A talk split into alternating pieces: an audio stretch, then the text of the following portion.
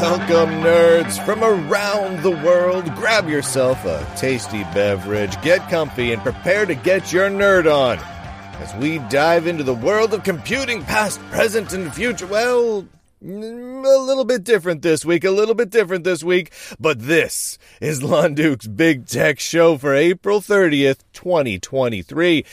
This is not going to be your regular show. We're not going to take questions. We're not going to get into the news of the day. Not, none, no computer history. No, sir. None of that. We're going to deal with trying to solve as many of the computer problems that face the hardware and software world as humanly possible. Because we spend a lot of time here at the Lunduke Journal, and, and generally every journalist in the tech world, complaining. Complaining about problems over here and problems over there, security issues, software bloat, so many problems. But sometimes you need to sit down, buckle up, and say, okay, Nancy, it's time to actually try and solve some of these issues. So, what we're going to do today is we're going to go through a huge laundry list of problems that exist in modern computing. Everything from a, a, deluge of advertisements across every website, application, and operating system we use. The, the influence of big tech on journalism, the, the right to repair your own hardware, the freedom to use your own software, software bloat, uh, the dependency upon the internet for simple software usage, the lack of original design in software, so many more issues. There's a huge number of issues. My guess is you will agree with the vast majority of these being problems. Some of you are going to see some of these things as not that big of a deal, but most of you, most of you like me, are going to look at these issues, these things that we deal with, ethical sourcing of computer hardware parts. I mean, there's so many issues in modern computing. We're going to try and tackle them one at a time. Now, obviously, one little podcast, one little show does not solve the world's problems, does not solve all of these issues. But what we can do is attempt, at least attempt, to come up with ways that individually all of you can help make these problems impact you less. And I can come up with ways that we as a group can help influence the industry to, to steer it ever so slightly towards a better path. And I can come up with ways where the Lunduke Journal can set a good example, can actually practice what we preach, and try to veer the world of tech journalism in a more positive direction. So that's what we're going to do today. We're going to do it during the whole show. No questions or nothing because we just don't got time for it. I, this has been a long time in coming. We've needed to do this for a while. I've, I've touched on so many of these topics, but we need to do it all at once. And we're going to start right at the top of my list with something that the Lunduke Journal can actually do something about. And I'm not going to spend much time on this, but we're going to talk about the big tech influence on tech journalism and the rampant proliferation of advertisements across every single stinking news site, podcast, and YouTube check tech channel from here to kingdom come. It's ridiculous. It is absolutely ridiculous how many advertisements are everywhere. And I've talked in the past about how that is utterly destroying tech journalism. Not only is it annoying, to have ads all over a web page. I mean, shoot, go to go to most tech news websites right now. ZDNet, Phoronix, and OMG Ubuntu, any big little Mac rumors, any big little eh, indie professional tech site that deals with news. And you will find more advertisements on the page than actual articles, anything. It's ridiculous.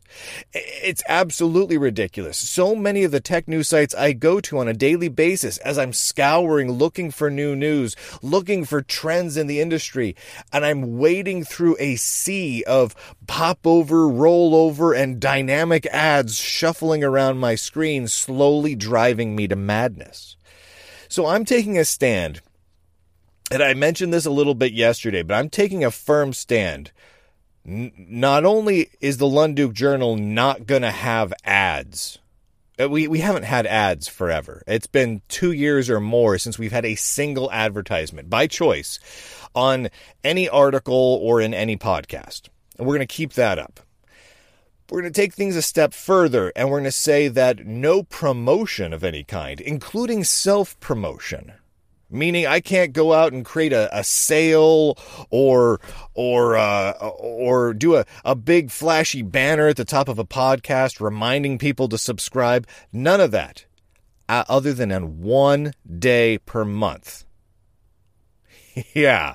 So when you come to the Lunduke Journal and you read articles, you listen to podcasts, you don't just get blasted in your face nonstop with with advertisements for sponsors for this podcast sponsored by blah, none of that garbage. And not, and and only one day a month will you get the the whole rigmarole of of you know here you should be subscribing because it's super great and and and give me money so that the lights can stay on and the website stays up right? Like it's pretty straightforward. Practicing what i preach. Now do i think that me doing that at the lunduke journal is going to cause the entirety of the tech journalism world to, to do an about face, stop being completely and utterly reliant on dollars from big tech companies in order to run? No, I don't. But at least we can set an example that it's possible. And in the meantime, while we're setting that example, while we're showing all the other tech podcasts and YouTube channels and websites that it's totally possible to decouple yourself, to unshackle those publications from the, the leg irons of big tech. At the same time, it gives us a respite, a sanctuary, a place where it's not just blasted advertisements and, and promotions and whatnot uh, in your face all day, every day. So there, there we go. That's one way that at least I can try and help help do that. Um, we're gonna let's let's move on to some of the other issues because I wanted to start with that one up front because that's something I could actually do something about. the ads on on big tech websites uh, and all that, uh, I can at least change my corner of the internet. I can do that. Um, now, as for advertisements embedded into Windows 11 and and holy heavens, and the, the sheer number of crazy advertisements in in iOS and Android apps, and uh, there's not much I can do about that. There's not much you, I, or anyone else can do to stop that, other than to not use those particular pieces of software. That's the only choice we can make to veer ourselves clear of the the onslaught of advertisements embedded in software. And that, that's all we can do. That's all I can do or you can do. They, instead of running Windows 11, we run uh, Linux or Haiku or FreeBSD. Uh, that's really, or or Mac OS is, is a better option in that regard. Now, now getting clear of the iOS and Android apps that are just filled with ads, that's even easier because we just choose to not use those those applications. If people stop using those applications so much, those ad supported apps, well then they'll switch to other models. Now, if the application provides an option to pay for it and turn all the ads off, I think that probably makes sense to do because then it shows the, the publisher that this is what we prefer. Just the same, I, I, I can't stand the ad supported models. I, I can't stand it. It drives me friggin' nuts. um, now, on that on that note, on that note, a related thing that is a growing concern is the freedom to use whatever software we want. Currently, that freedom is slowly being restricted. Apple has been pushing for a long time to to merge the the iOS app ecosystem and use the same style on the Mac OS side of things with the Mac App Store as the iOS App Store, where everything you get will be from one closed siloed app store and it'll need to be digitally signed and and everything else thus creating additional artificial roadblocks for publishers and developers to get applications onto users devices I mean, iOS applications are already really cannot be installed outside of the iPhone, the I, iOS App Store. Currently, there are rumors that iOS 17 will allow the quote side loading of applications. But those are really just rumors at this point. and there's a very real possibility that is only going to be possible in the European Union because that's that's where that's where the laws are changing. And if that's, uh, I, Apple doesn't want people outside of the European Union installing whatever application they want, however they want. That's crazy talk. They don't want you to use your computer as your computer.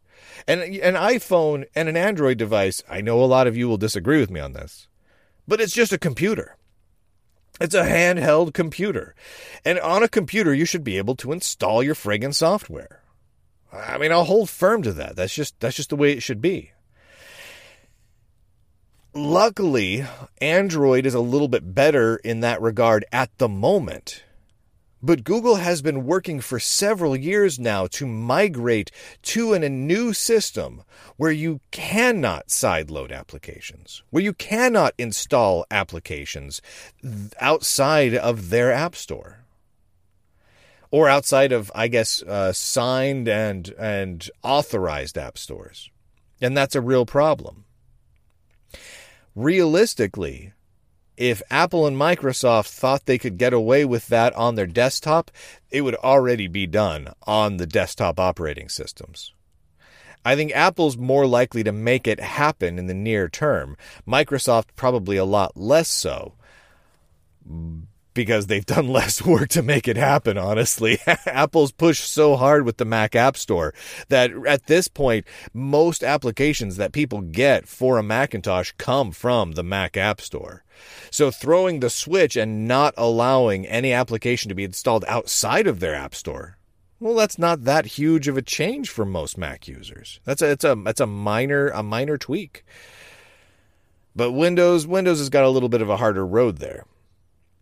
But that but that freedom is important. Luckily on Android, there are things like F-Droid. And F-Droid allows you to have an app store that's filled with open source and free software that you can install. And that makes all the difference. If you're wanting to have an Android device where you can install whatever software you want, you've got F-Droid. And we can only hope that when iOS 17 rolls around, that Apple does make good on supporting the idea of side loading software in a reasonable way, you know, where publishers, developers, and users don't have to jump through too many hoops. And that they'll allow third party app stores like F Droid to appear, and even more so, that they'll allow that functionality worldwide. That would go a long way towards making an iOS device, an iPhone or an iPad, a more powerful machine. Because right now you can't even run emulators on an iPhone. They disallow those. There, has been some great ones. Was it I, iDOS, which was a DOSBox port for for iPhone? It was fantastic. It was great. Good performance. You can play good old DOS games on, on your iPhone. Apple yanked it out of the App Store because it was just way too much fun. And Apple cannot allow people to have that much fun. So here's hoping, fingers crossed, that in the coming months ahead, when Apple's Worldwide Developer Conference happens and we see iOS 17, we get that functionality. And here's hoping that, that Google does not continue to push down the road of restricting the ability to sideload software. And here's hoping that Apple and Microsoft don't lock down their systems ever further. But if they do, I, I think it is it is darn lucky that we have other options that we can jump to, like Linux FreeBSD and some of the open source, funky Google, Android open source alternative ROMs that are out there, combined with F-Droid. So that's that's darn lucky. All right, we got a whole lot more of these to go through. We got a ton of a ton of problems in the industry that we need to solve still. So stick around. We'll be right back. I was working boss was Mr. McGee. He told me several times that he didn't like my kind, cause I was a bit too leisurely. As we as we ended the that that last segment there, I, I was thinking to myself of all the all these problems with operating systems and and device manufacturers trying to lock the ability to install software down. And I, I was I was realizing that as I was talking about it, I was in my mind giving in. I was as as the words were coming out of my mouth, I I said to all of us, "Thank heavens, at least we can go to other systems." But you know what? That's just giving in. And yes, going to other systems is great. I, am a, I'm obviously, I'm a huge fan of Linux. Uh, multiple BSDs are pretty darn fantastic. Haiku, there's a ton of great operating systems out there. There's a lot of places for us to go and to give our support. But I think that there's beyond just using and actively supporting and championing the types of systems that truly respect our rights as computer users to install the software we darn well want. There is one other thing that we can be doing, and that is making it really clear loud and clear to the companies who are seeking to restrict our rights as users that we will not tolerate it. It's not just that we're going to vote with our feet and vote with our dollars and go elsewhere, which is important, which is critical. It is critical to say to Google, you know what? I am absolutely not going to be using standard Android anymore. I'm going to go to one of the, the Android open source project ROMs that are completely, that, that strip out all the Google Play services and the App Store, and I'm going to specifically deprive you of revenue in that way. And that's important because that, that sends a clear signal, one that companies who rely on making money here but we also need to speak up and speak loudly to these companies. We need to tell them just directly, not in a necessarily even a hostile way, but in an I'm not going to put up with this garbage way. To say to Apple, we will not do this. I have an iPhone XR in front of me. It's fine. I mean, I, I don't love it. I'm not I'm not gonna lie, I don't love it. it was kind of bought for me as half of a joke.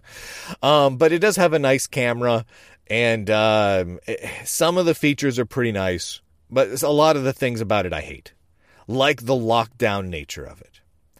And I, I, I will say loud and clear to Apple and I need to say this via as many avenues as I can podcasts, articles, social media, direct emails to their press departments, to their customer support that I will not buy more of their hardware if they continue to treat me like a second class citizen, like I am unworthy of using the hardware that I've purchased.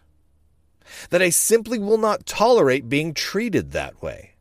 And if they wish to continue having me around as a customer, paying for apps in their app store, paying for their online services, buying upgrades to their hardware, they need to treat me like a human being.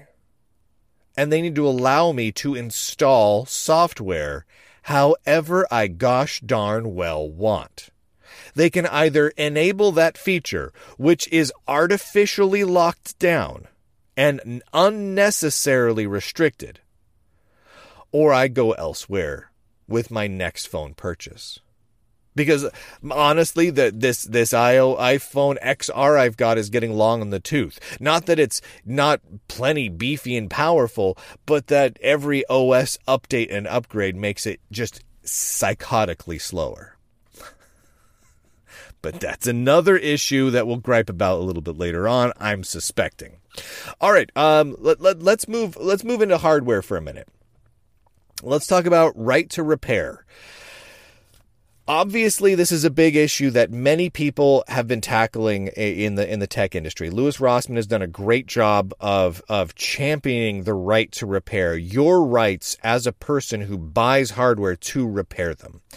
And there are fortunately direct things that we can do in this regard right now. There are no great, in my opinion, options for buying computers that are easy to repair. But there are some decent ones. And I feel like those are the ones that we need to be putting our purchasing dollars towards. Uh, framework is an excellent example. Uh, their framework laptops, they have been going at it hard of making their, their systems modular and somewhat repairable with, with swappable components. Not perfect, um, and, and I think, I think most of the right to repair people out there will admit right off the bat that they are not perfect. There's some issues there. However, it is kind of the best we've got. Most of the other laptop manufacturers out there, every piece and component is glued on with blobs of stuff covering up chips and and the RAM is soldered onto the motherboard and you can't you can't change or fix anything. It's awful. You can't even change the battery for crimini's sake. So, what what I what I propose out there and this is what I I personally am doing because I think this is important is if I need to buy new computer hardware I give myself two options. One, I buy from a company like Framework that is providing at least an attempt to provide modular, repairable, or upgradable computer hardware. I either buy from one of those companies or I only buy used hardware that where I am not giving the company that makes it money directly. Those are the two options I'm giving myself. Um, because used buying used hardware solves a few other issues, um, which I want to get into in a moment. But uh, those are really the only options here.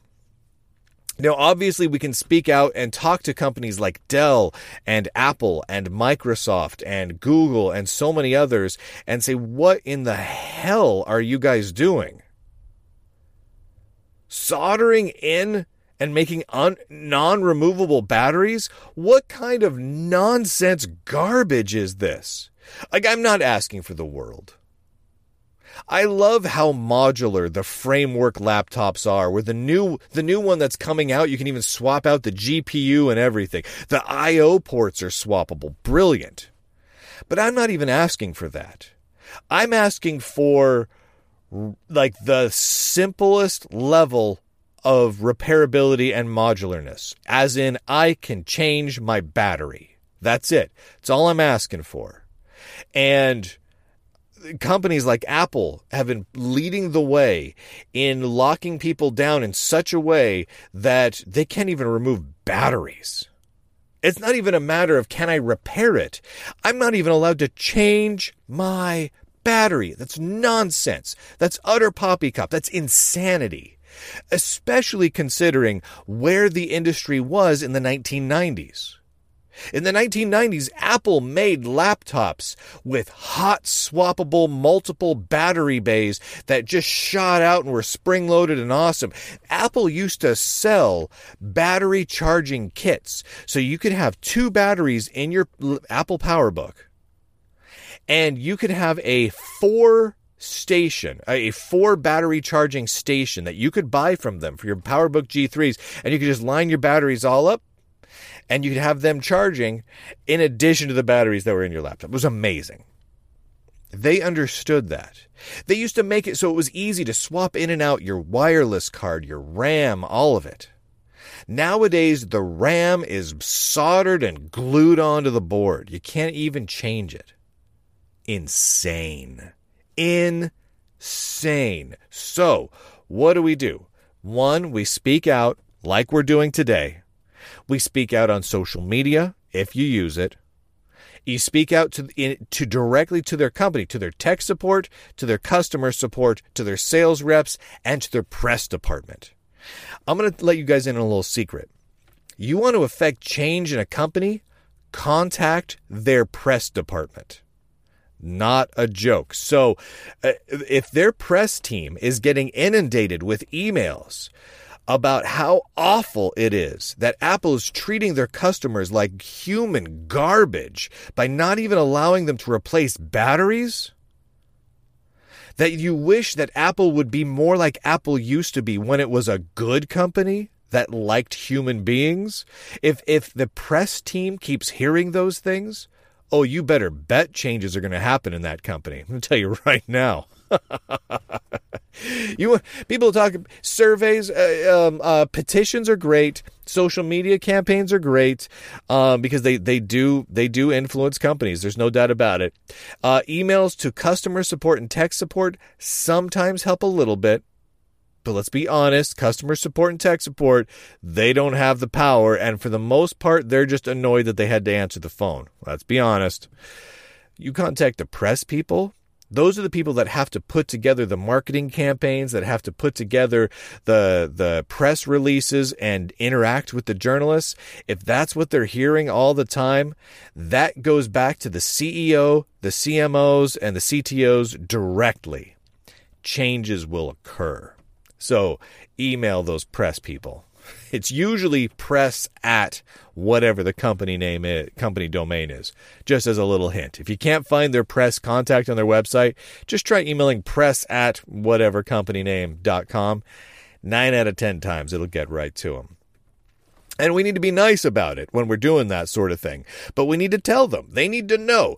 As a company, companies need to know when their their current or potential or both customers are unhappy with the way they're going so that they can make the change.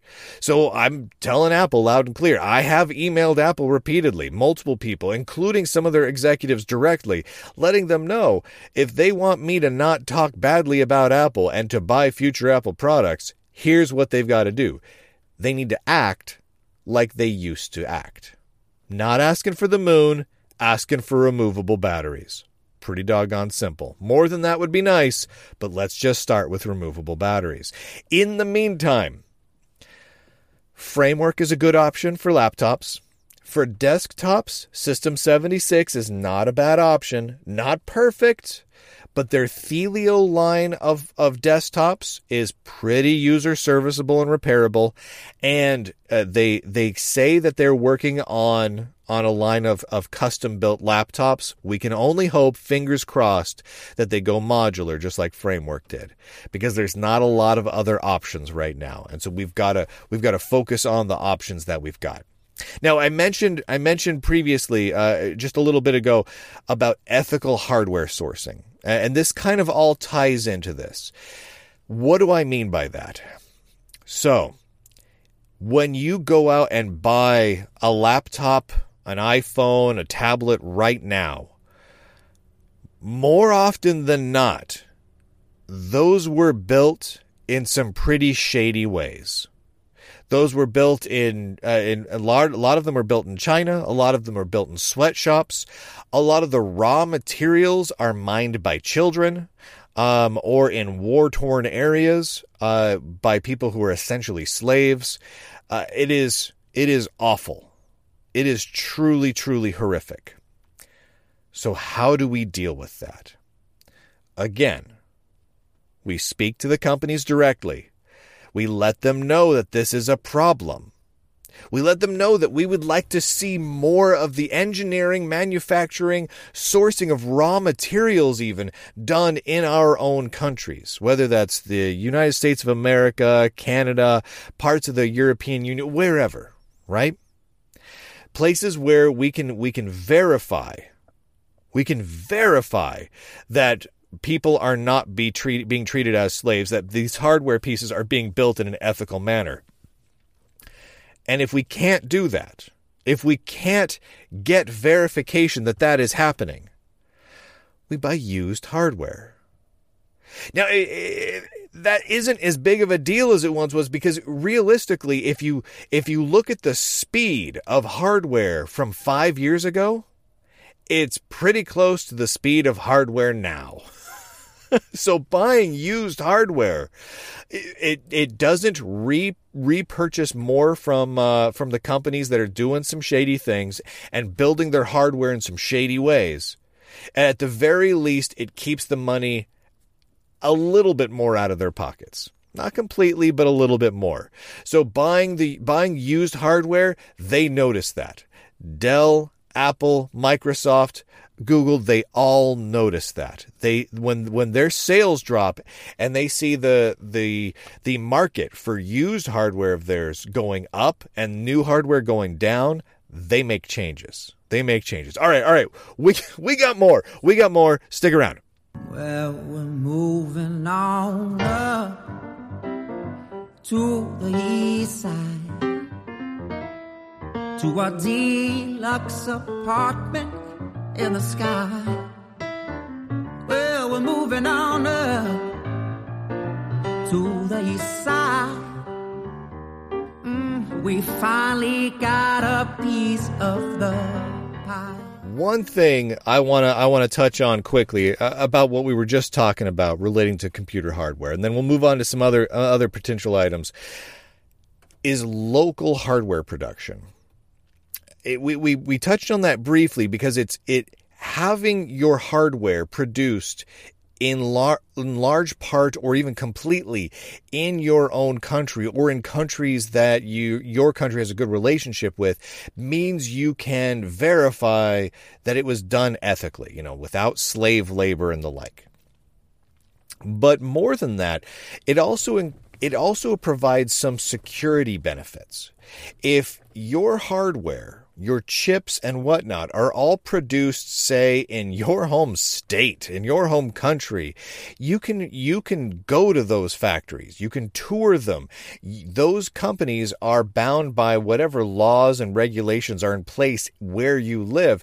And so you can have a certain level of expectations that say another foreign country isn't going to be putting, say, spying technology into some of those chips, which is absolutely a thing that happens. And so I, I like to look around for computers that are made in the USA. Not because uh, USA is the best country on earth, it is, but because that's where I live, right? And so I, I look around for that a great deal. And you'd think that would be a pretty straightforward and easy thing to do, considering the vast majority of the computing advancements of the the the 60s, 70s, 80s and 90s happened right here in the United States. We I I know a lot of people in a lot of other countries are going to be going, "Wait a minute. Wait a minute. There are things happening in Germany, in the UK, and in Japan." Yes, yes, yes. I know. I've talked about all those things. However, there's no getting around the fact that so much of of ground zero for computing was really in the United States. Oddly enough, it, it, a lot of people don't think about it like this, but New Mexico, Texas, uh, a lot of portions of the United States Southwest were very important and critical in the computing industry, in, in early semiconductors, Texas Instruments, all, all of it. And so you'd think with that sort of a massive legacy of of the vast majority of the major computing companies in the world, both past and present, being headquartered in the United States, that you could get made in the USA equipment fairly easily. Unfortunately, it's all but impossible. Getting a couple of chips here and there that are made in the USA, totally doable. It is absolutely doable. Uh, there are still fabrication facilities uh, making chips, both old and new, legacy and current, throughout the United States. However, the made in the USA requirements for being able to say, this phone, this computer was made in the USA, are really relaxed. Example A company that I used to run marketing for called Purism. I was the director of marketing for this company. They make laptops and phones and smartphones that are preloaded with Linux, very free software friendly. The company does a lot of great things in that regard, no doubt about it. But they also make something that they called the Librem 5 USA edition. Now, the Librem 5 is their custom designed smartphone that runs Linux, which is something that I love. The Made in the USA edition is not really made in the USA. They can say it's made in the USA because it meets a certain level of requirements of the final parts being assembled together in the USA. But when you ask them, if you and you can do this, you can go to Purism on online on Twitter, uh, email them and say, "Hey, could you give me a parts list? If this is a made in the USA phone and it's fully open source and I'm allowed to open this thing up and look at it, can I get a parts list telling me where these chips came from? They will not give it to you. I have asked repeatedly since I left the company. And they, even me, who ran their marketing, they will not tell me where those chips come from. And I know full well that a large portion of those chips and those boards are not made in the United States. So, if you want to get a made in your locale piece of computer hardware, you are pretty much out of luck. In fact, one of the last machines I was I was doing some some investigating into this, and if you want to get a made in America computer, there were some 486 laptops made by Epson uh, in the 90s that were more or less fully made in America. RAM, processors, case, the, the molded cases, the boards, all of it. Uh, there might have been one or two little parts here and there, but by and large, the whole units were made in America. Um, and if you go back to the 1980s, there were a lot of computers that were made in America and Canada together. Um, uh, the uh, the Apple IIs, for example, the Apple IIs were mostly made from American parts. Their power supplies, if memory served, for a lot of the units that shipped came from Canada. Um, but most of the parts were the USA parts. So early computer history, you can get made in the USA or, or even just made in Europe machines much easier. Nowadays, uh, go forward to the 90s, you could get a few. Nowadays, it's almost impossible, and the, the ones that are labeled made in the USA are really, really not. It's kind of a lie. I mean, it's I the I appreciate machines being assembled together you know, in your locale a great deal, even if the parts come from other parts of the of the world. I, I, appreciate that, but it feels like it's a bit deceptive to say like the Librem Five USA edition is made in the USA when I know that most of those parts, uh, as far as I know, I don't even know if. I don't even know if most of those parts come from the USA. I, I know I know a lot of them definitely don't, but you can't get them to give you a, a real parts list of the where they come from. It's it's ridiculous. All right, let's move on to surveillance and privacy issues because this is one area that, while daunting, we can actually do a great deal about. You know, we it's not just that we complain and then buy old gear.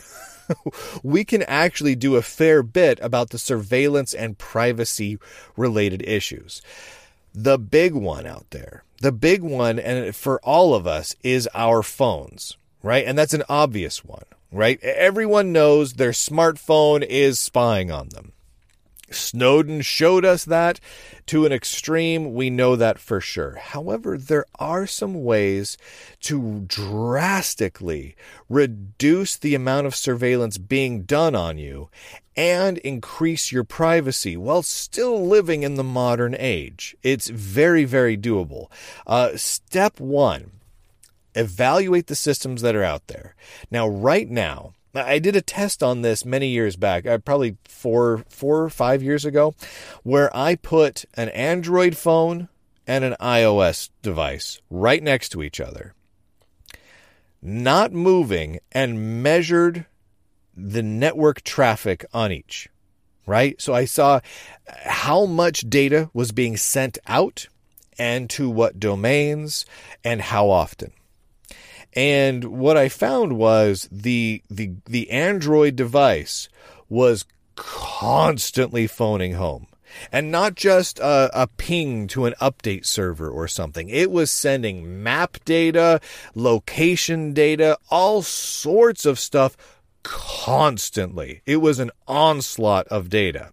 So if you have a stock Android device, you can rest assured that you are being surveilled. Your location, what you are doing, what software you are running, the searches you have made through Google, YouTube, etc., what you have typed because it's a predictive keyboard that logs and tracks all everything you type, what you speak, and a lot of times even what you say and what you are looking at is all being tacked, tracked, tagged, recorded, cross indexed, and stored away. You can count on it, right? iOS is a little bit better. Yes, that data is being recorded too. However, it phones home far less. Far less. I mean, it's a fraction of the amount of total data and a fraction as often gets sent home as on an Android device. That's just that's just recorded fact. It's just the truth. Now, the reality is both of these systems are locked down and closed source.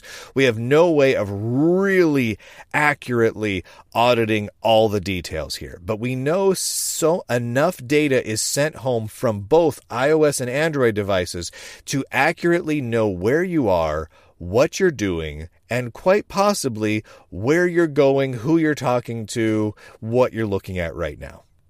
That's a lot of data. That's a heck of a lot of data. To give you an example here, just to give you an example of how much data that is. If you have, if all you have is your current location and what you have currently searched for in a weather app, you can judge with relative certainty what you're about to do next. For example, let's say that you are in San Francisco, California, and you were downtown San Francisco. Well, we know that your data, we show the data shows that you're moving on the freeway in San Francisco, California, and you just did a weather search for Chicago, Illinois and it, and it, based on the data, the track that you're following on Google Maps, you're heading towards San Francisco International Airport. Now, all we know is what you searched for on weather and your location, but we can judge with pretty high levels of certainty that you might be about to take a trip to Chicago on an airplane at a specific time. That's a heck of a lot of information about what you are doing in your private affairs, gleaned from an incredibly small amount of data. A drop in the bucket compared to the total amount of data that is sent back to Google and Apple every single day about every single one of us. So, what do we do? Step one yes, yes, we tell them we don't like it. But step two, and this is the big important thing because we need to take matters into our own hands sometimes, is to not buy an iPhone because you can't do anything with it. You can't you can't hack it, not not very well anyway, and you can't put something on it that's going to respect your freedom in a reasonable way. So forget the iPhone. Put it off to the side. Sorry, uh, Mac lovers and iPhone lovers, you just got to put it off to the side if you actually care about surveillance and your own personal privacy. If you don't care about this, use your iPhone. But what you need to do is get yourself either one of the Linux powered phones, like the Pine phone or the Librem 5, which have problems. Admittedly, they're not great in a lot of ways. Or you get yourself one of the phones that is easy to flash an Android open source ROM onto. There's a whole lot of them out there. And I should probably do a whole article series on some of the options that are available. Um, I used to use one called Copperhead, which doesn't exist anymore, but um, it was it was fantastic. But basically, people can take the core of the Android operating system, which is open source, strip out everything that is proprietary the Google Play Store, Google Play Services, all of it.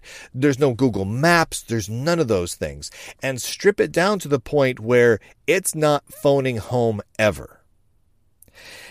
And then you put things like F Droid, which is we talked about earlier, which is a an Android app, app store competitor essentially that just has open source and free software on it, and you focus on applications that are open source and verified to be a bit more secure. There's a great deal of messaging applications out there that do encrypted end to end messaging.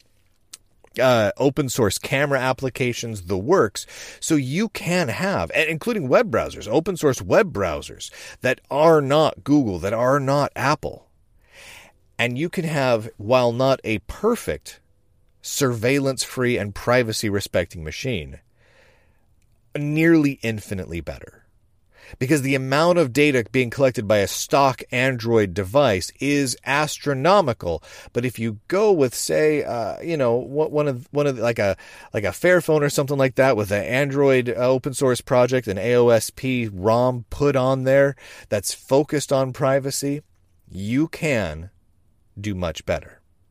Now that means, at least to a certain degree, giving up a lot of the convenience of using things like the Google Play Store. But if you're willing to do that, you can gain back, you can buy back a huge amount of personal privacy and personal freedom. And it's kind of hard to put a price on that. And the more people that do that, and the more people that opt out of things like the Google Play Store, and the more people that stop using iPhones, because even though they do send less data back than a stock Android device, you can't really fix them. The more people that do that, the that that sends a monetary message to the companies that we want privacy respecting hardware and software. And we're willing to jump through hoops to get it, and we're, we're willing to give money to people, but not to you. All right, all right, all right, all right. We got we got more. Stick around. Back in the days of the time I was raised, we were Paul for show. But the glory of it was that we didn't know it and weren't afraid to show it. Still, I couldn't refuse to chase a golden goose. A fact is the same. At the time I was eight, I was Joe for show. And the story of it was I would rise above it. But now I slept through your news when I couldn't lose. And you're confused because I'm tricky. One of the things that really concerns me about our modern computing environment is our absolute dependency and growing dependency on the big tech companies and being connected to them at all times. Having that constant internet connection to those tech services is becoming a vital part of the sheer concept of computing.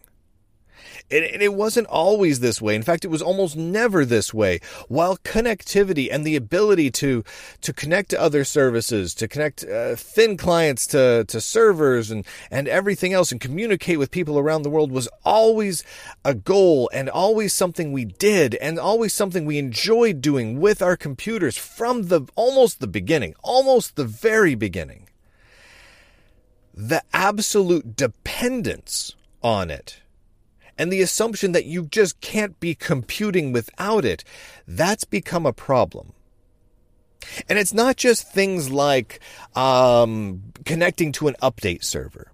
Because if that's all it was, if if the only issue with computing nowadays is that in order to get updates we needed to connect to a server, I would have less of a problem with that. I would still prefer it if I could get updates on physical medium and install them on my uh, on my myself in a little bit of a more offline way. It's kind of doable on some systems nowadays, but uh, other systems make it all but impossible.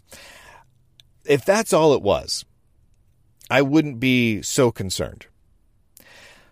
But it goes so much further than that. Uh, just just as a few examples, most people when they sit down to use their computer are mostly using internet related stuff. right? Web browsers, stuff running inside of a web browser, applications that are essentially web browsers. So many Electron type apps out there, um, connecting to social media, websites, publishing platforms, etc. And I get it. That includes me. But so much of that is not doable offline. So much of that that it it, means that there's several problems that occur. The first problem is what happens when your internet connection goes away. And that's not a hypothetical. That's an, it's a real, real issue that, that occurs constantly. Both in terms of, of simple local internet outages, they happen. Uh, people cut a line somewhere and then the whole eastern seaboard goes down. It happens. And then you don't have access to the internet anymore, at least for a while. What happens when the power goes down and the internet modem stops working? What happens when the companies running those servers are no longer in existence? I mean, no company lasts forever. And no company that lasts a long time keeps their same servers up and running. How many companies had servers and websites and online services that have since been shelved? Google does it as a hobby. They literally create services just to just to turn the servers off. It happens constantly. The majority of all services, servers that have ever run, are no longer online. And and if you want to challenge me on that, I dare you to go go back and look at all the services that used to exist. I mean, shoot. Even just the chat services, most of them are gone. While there's plenty of nowadays, most of the old ones are gone. File hosting services, most of them gone. GeoCities is friggin' gone. They're all gone. Which means you cannot rely on that stuff. You cannot rely on those servers. You can't rely on the information that's hosted on them to be there. Right now, we're looking at the possibility of the whole Internet Archive going away because the Internet Archive made a couple of really stupid rookie legal mistakes and because of that, gosh, they were dumb. Uh, and I love the Internet Archive, but boy, did they make mistakes. And because they made those mistakes, they're getting sued potentially into oblivion, and the whole Internet Archive might go away. It's a great resource huge archives of, of past websites and, and classic software and, and audio recordings from the, from the early, from the earliest wax cylinders. It's amazing. It's possibly going to go away. We don't know for sure, but it's kind of looking that way. None of this stuff is likely to continue. And this constant connection has also meant the proliferation of, of being connected to AI systems like Cortana and Siri and Bing and all the other ones, and to social media. And all of those systems are custom designed to manipulate us. Now, that's not a theory. They're designed that way. If you've ever worked at the companies that build social media sites or those artificial intelligence voice assistants or any of those sorts of things, you know that the, the big goal is not just to help us be productive. If they can do that, that's great. But a very core design goal of all of these systems is to purposefully manipulate people.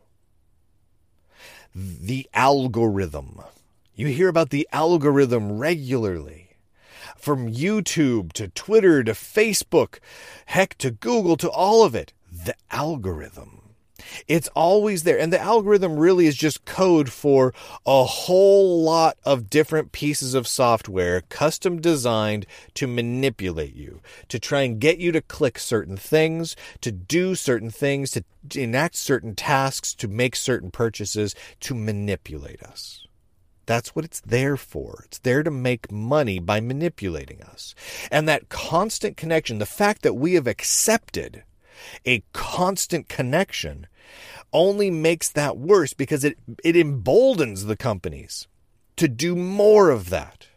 And we're seeing exactly that nowadays. So, what do we do about that?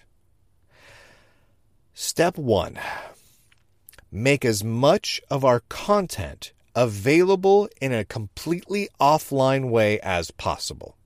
That's step one. Because as long as our content is only available online through specific sets of closed services, we are at their mercy. They could go away tomorrow, our data is gone. They could decide to change their terms of service and we could be locked out. They could start to manipulate us in ways that we do not like and we might not be able to do anything about it because we wanted to keep access to our back catalog of content.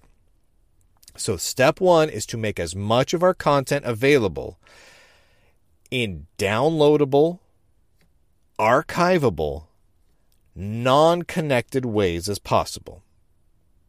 And this, this, this, goes for everything from videos to chats to emails to, uh, uh, to articles.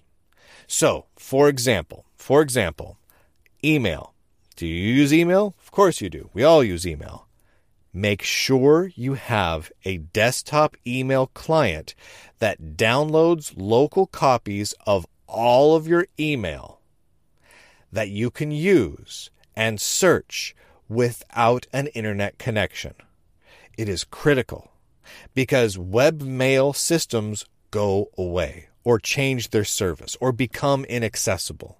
That doesn't mean you don't have to use you, you it doesn't mean you can't use webmail. I use webmail almost every day, but I also make sure I have a desktop client that archives nice little poop pop action, grabs all of that email and keeps it local backed up, secure, safe.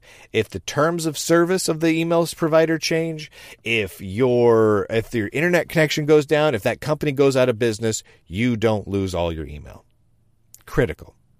Uh, for me, what does that mean in practice for like the Lunduke Journal? That means I every month I archive all of my articles as a downloadable PDF. And and a lot of most people do not read the Lunduke Journal through the PDF file. They could. They could read every article. It's all there in the PDF files. They usually go to the website, right? Because it's because then it's the latest. They they ju- it just got up updated, just got published. So go read the latest and greatest article. I get it.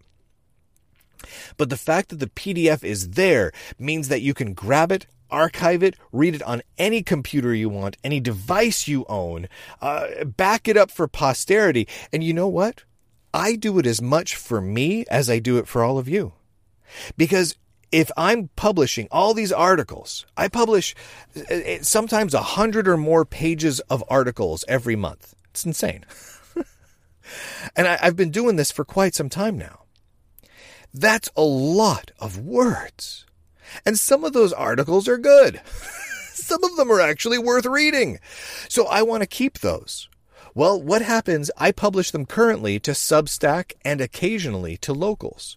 What happens if Substack and locals go away? What happens if Substack and locals decide they don't like me and they kick me off? What happens if they change the terms of service? What happens if they make it hard for me to get? What happens if a nuclear bomb goes off in the Substack data center?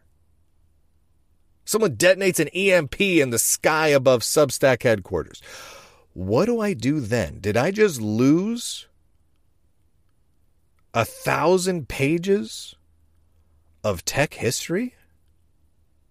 No, because I made the PDF files. I put them up there for everyone to download, DRM free, and I put them on my own machines, and I backed them up to my own servers and onto my local physical media. So I have the data that's precious to me, or some of it at least, local, backed up, not connected to the internet. This is a critical thing. It's an absolutely critical bit of, of being not at the mercy of those big tech, always connected machines. It's critical. It's, it's, oh, oh, oh man. Oh man. Now, as for social media and the manipulation and all that that causes. We, I, I covered this somewhat recently. Someone had had emailed in or sent a message in talking about the problems with addiction and social media. And and so my my suggestions were to find ways to, you know, kind of wean yourself or to limit social media. Um, but in the in the from the point of view of what we're talking about here, of not being manipulated by the social media, that same advice applies. If you can limit the amount of time that you spend on social media and include limiting the amount of uh, surfaces by which you use social media. And by that I mean have one machine that you use, say, Twitter on, right? One desktop computer, one laptop, and you only use it for half hour a day. You sit down at it and you use it. Fine. And then you're done. You log off, you walk away from it. You don't go back to it because those sorts of online services can be very useful.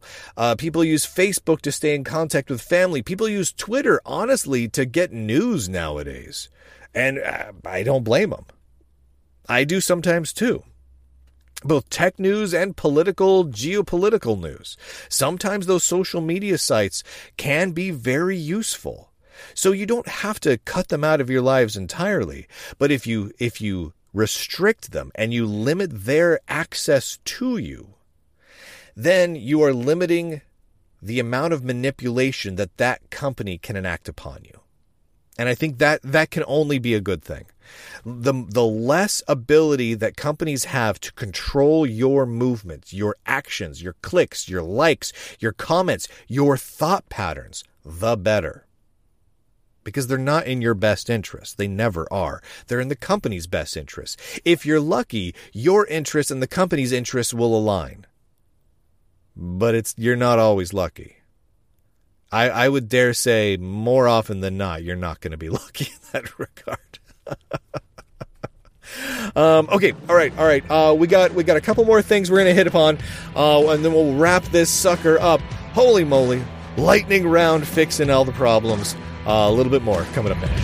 I died last night. Yeah. I tripped over my own shoelaces. I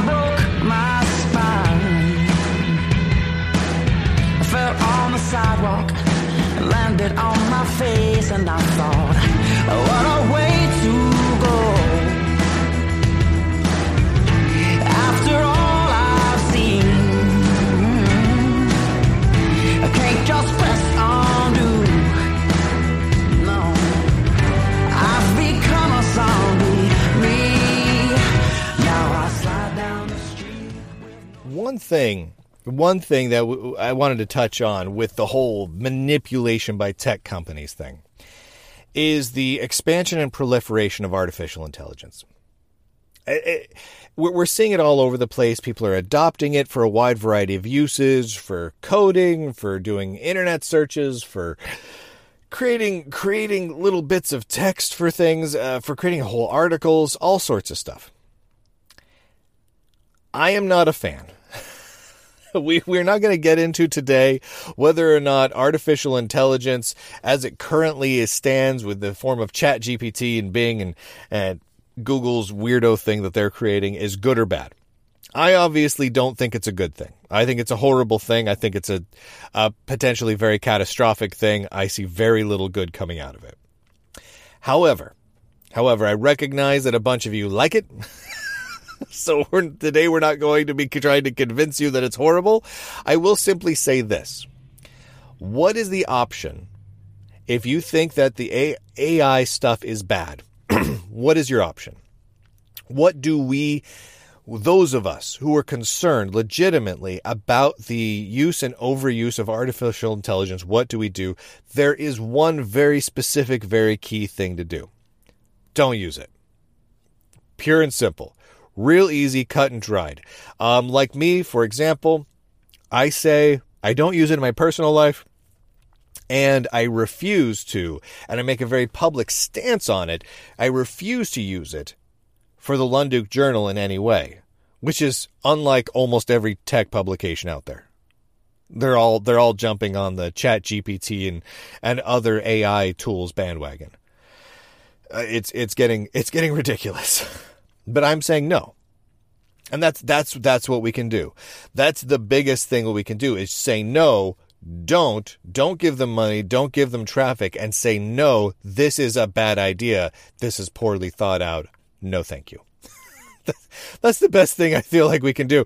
Um, and then when there's when there's services in our operating systems and in our softwares that want to connect to it, when they're building in AI tools that connect up to a centralized server that is running an AI that is built to manipulate us.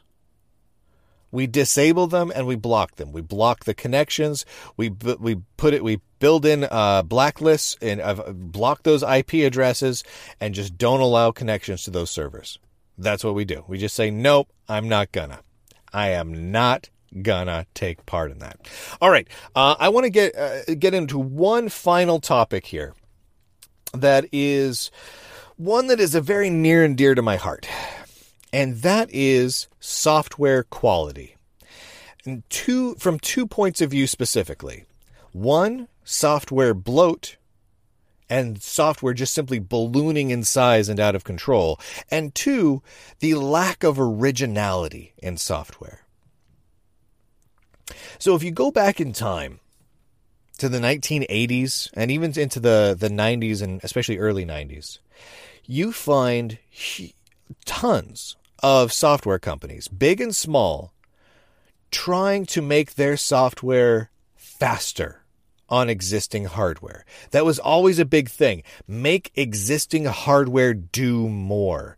Uh, we saw amazing, amazing things come out where people got whole Unix like environments, massive preemptive multitasking systems running on 286s. It was amazing. Amazing we saw amazing feats of truly original software, truly original designs, look and feel, and functionality where people were breaking new ground. Producing software that wasn't just light, fast, svelte, beautiful, but was interesting and different and totally went in totally new wild ways, wild directions in terms of look and feel, workflow, and sometimes even the core functionality itself. Flash forward to nowadays. Look at all of the major operating systems. Ones that used to look wildly different Mac and Windows, and Unix machines but man, especially look at those Mac and Windows machines. Current Mac, put it right next to a Windows 11 box. Put it right next to a modern version of KDE running on Linux. You know what? They don't look that different. It used to be they did look different. They acted differently. They had different features. They had different they had different strengths and weaknesses. They looked and felt different. Nowadays, they all have this kind of flat, semi translucent, blurry glass feel to them. They all do. They lack originality. They simply do. And it's not every piece of software out there that's like that. Not every piece of software has this ridiculous. See, I'm allergic to it. I'm allergic to the lack of originality. But not every piece of software has that that foggy glass flat same basic looking same color scheme UI as those big ones do. Not every system is ballooning out of control and becoming a giant bloated corpse of an operating system or a giant bloated corpse of a piece of software. But oh my gosh, how many gigs does Windows 11 take up? How many gigs does Mac OS, whatever we're on, Mac OS, uh, Ace Ventura Pet Detective, whatever we're on right now? I don't even know. Do they even know what number they're on anymore? They just come up with brand new names for it that no one cares about. I have feelings, it turns out. It turns out I have some feelings on the matter. But not every piece of software is like that. When you look out there, there are desktop environments that are still in existence that are lightweight, you can still get CDE or NSCDE. You can still get XFCE. You can still get Mate, which is essentially GNOME 2. You can get Haiku. You can get so many lightweight operating systems, OpenBSD and the like, systems that are light, that are configurable, that look, feel, and act differently that are not bloated to the extreme. So, what do we do? What do you do, son? We use and we support and we advocate for the systems that are lightweight and original. The systems that are pushing the barrier of what can be accomplished on current hardware, not looking ahead to thinking, oh, gee, won't it be great when we get some brand new th- processor 10 years from now and and and, and that'll it'll finally run our current OS fast enough. No, no, no, no. What systems are working towards running at grease lightning speed now and then thinking, "You know what? I want it to run on the same hardware next year, but 10% faster." Right? That's the systems I want to be supporting. And those systems do exist. Again, Haiku, Serenity, MorphOS, seriously, uh, and AROS.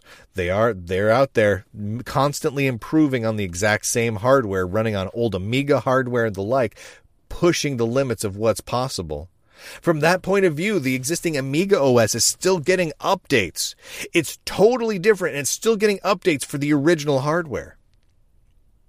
Serenity is still kind of not having great hardware support, but it's doing better and better all the time. Haiku is really usable on bare metal hardware if you, you know, if you make sure you got the right kind of compatible hardware. But it's fast, it looks different, it works different.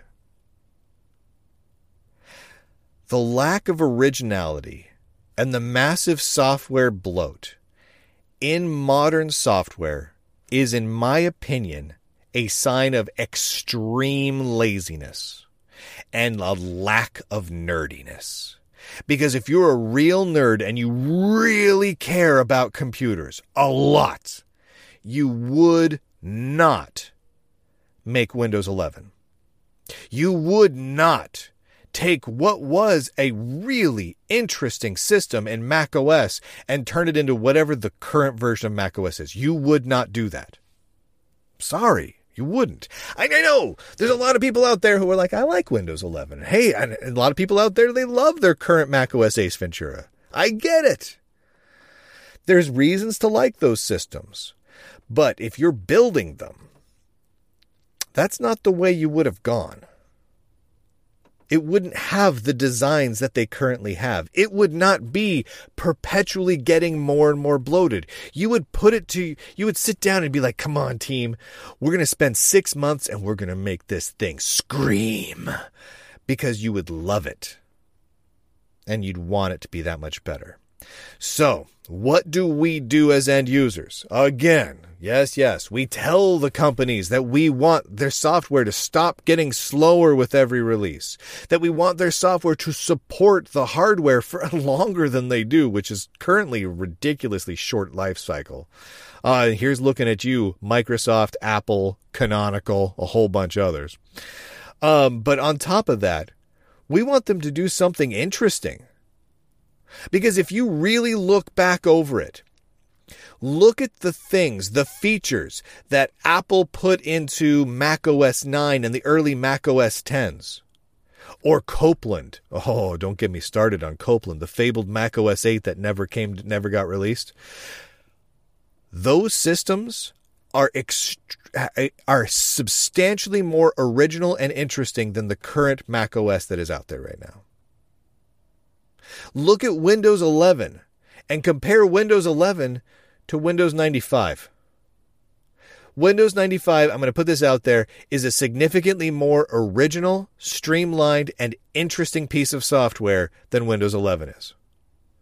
Windows 11 is about 87 infinities larger than Windows 95 and crazy slower and sure, it has some pretty neat features on it. just like the current Mac OS does. But the lack of originality and the extreme software bloat, I'm done with it. So what does that mean? So we have two options. We either use the exist the current systems that buck that trend.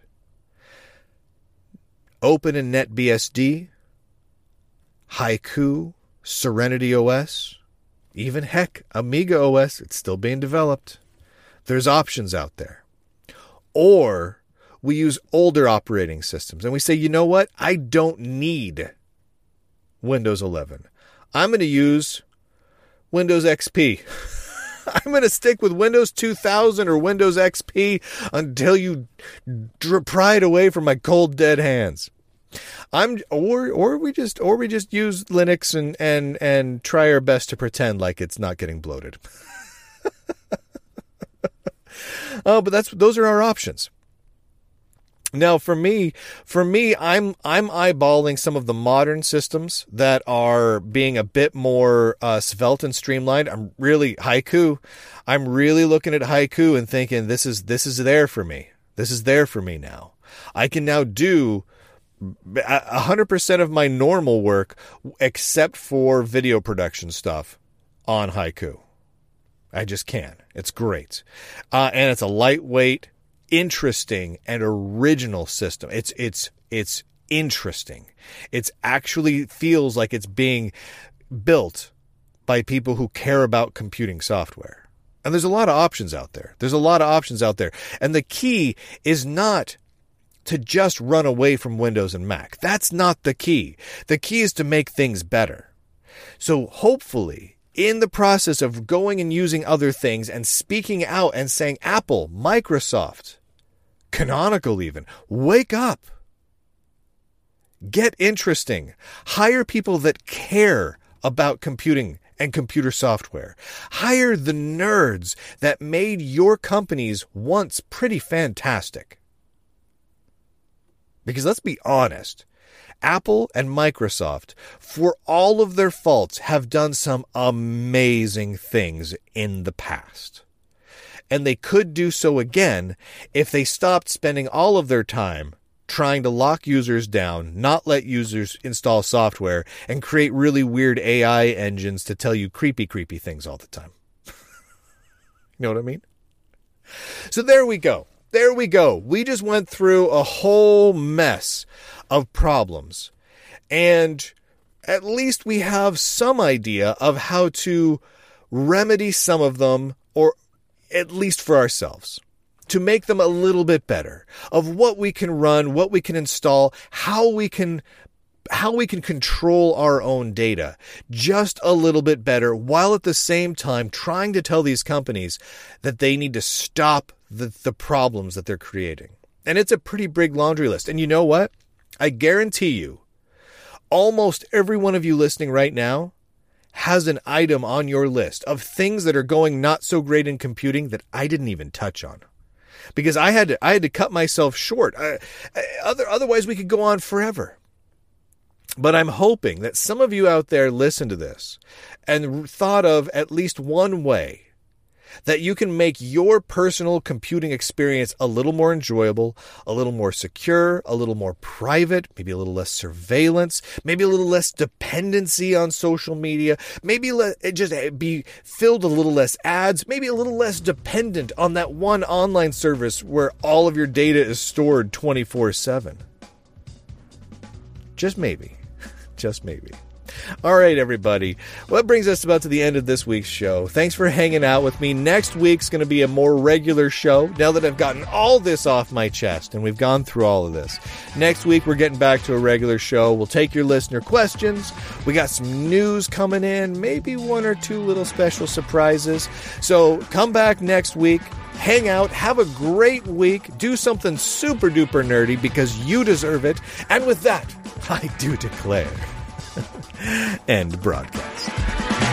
Walked in the room, we thought he was surrounded. He fought, we hit the ground and got up again. He brought the boom, and now we're getting slaughtered. Forget the boss's orders to take him in. He's mystifying, fist flying, knocking out fools like it's not even trying. Lying, next one dying. We taking one at a time. Why are we waiting in line?